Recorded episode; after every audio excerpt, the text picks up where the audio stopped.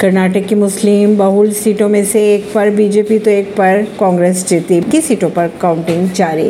कर्नाटक की मुस्लिम बाहुल सीटों पर पर कांग्रेस बाजी मारती दिखाई दे रही तो वहीं कुछ सीटों पर जेडीएस के मुस्लिम उम्मीदवार भी आगे बढ़ते हुए नज़र आ रहे हैं। राज्य में मुस्लिम आबादी की संख्या करीब तेरह फ़ीसदी और 20 से ज़्यादा सीटों पर यह निर्णायक भूमिका निभा सकते हैं। कर्नाटक में मुसलमानों की आबादी करीब तेरह फ़ीसदी से ज़्यादा है और ऐसा कहा जा रहा है कि राज्य में लगभग 20 से 23 विधानसभा क्षेत्रों में मुस्लिम वोट काफ़ी महत्वपूर्ण साबित हो सकते हैं। मुस्लिम समुदाय से पिछली बार केवल सात विधायक चुनाव जीत कर आए थे और वो सभी सीटें कांग्रेस पार्टी से थी। अगर बात करें कांग्रेस और जेडीएस पार्टी तो दोनों ही पार्टी ने मुस्लिम उम्मीदवार को उतारा था, लेकिन मुस्लिम बनाम मुस्लिम की लड़ाई नहीं बन पाई।